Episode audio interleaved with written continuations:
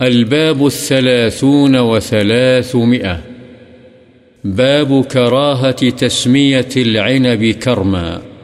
انگور کا نام کرم رکھنے کی کراہت کا بیان.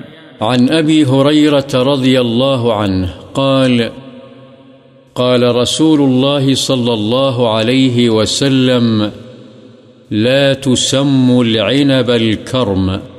فإن الكرم المسلم متفق عليه، وهذا لفظ مسلم. وفي رواية فإنما الكرم قلب المؤمن. وفي رواية للبخاري ومسلم يقولون الكرم، إنما الكرم قلب المؤمن. حضرت ابو حریرہ رضی اللہ عنہ سے روایت ہے رسول اللہ صلی اللہ علیہ وسلم نے فرمایا، انگور کا نام کرم مت رکھو، اس لیے کہ کرم تو مسلمان ہے۔ بخاری و مسلم، یہ الفاظ مسلم کے ہیں۔ ایک اور روایت میں ہے، بے شک کرم تو مومن کا دل ہے۔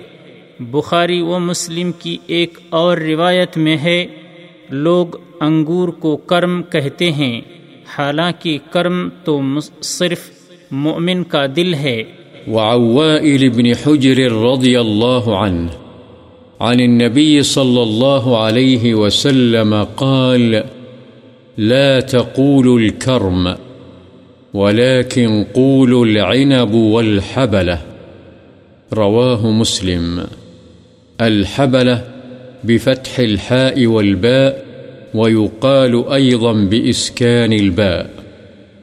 حضرت وائل بن حجر رضی اللہ عنہ سے روایت ہے، نبی کریم صلی اللہ علیہ وسلم نے فرمایا، تم انگور کو کرم نہ کہو، بلکہ عنب اور حبلہ کہو۔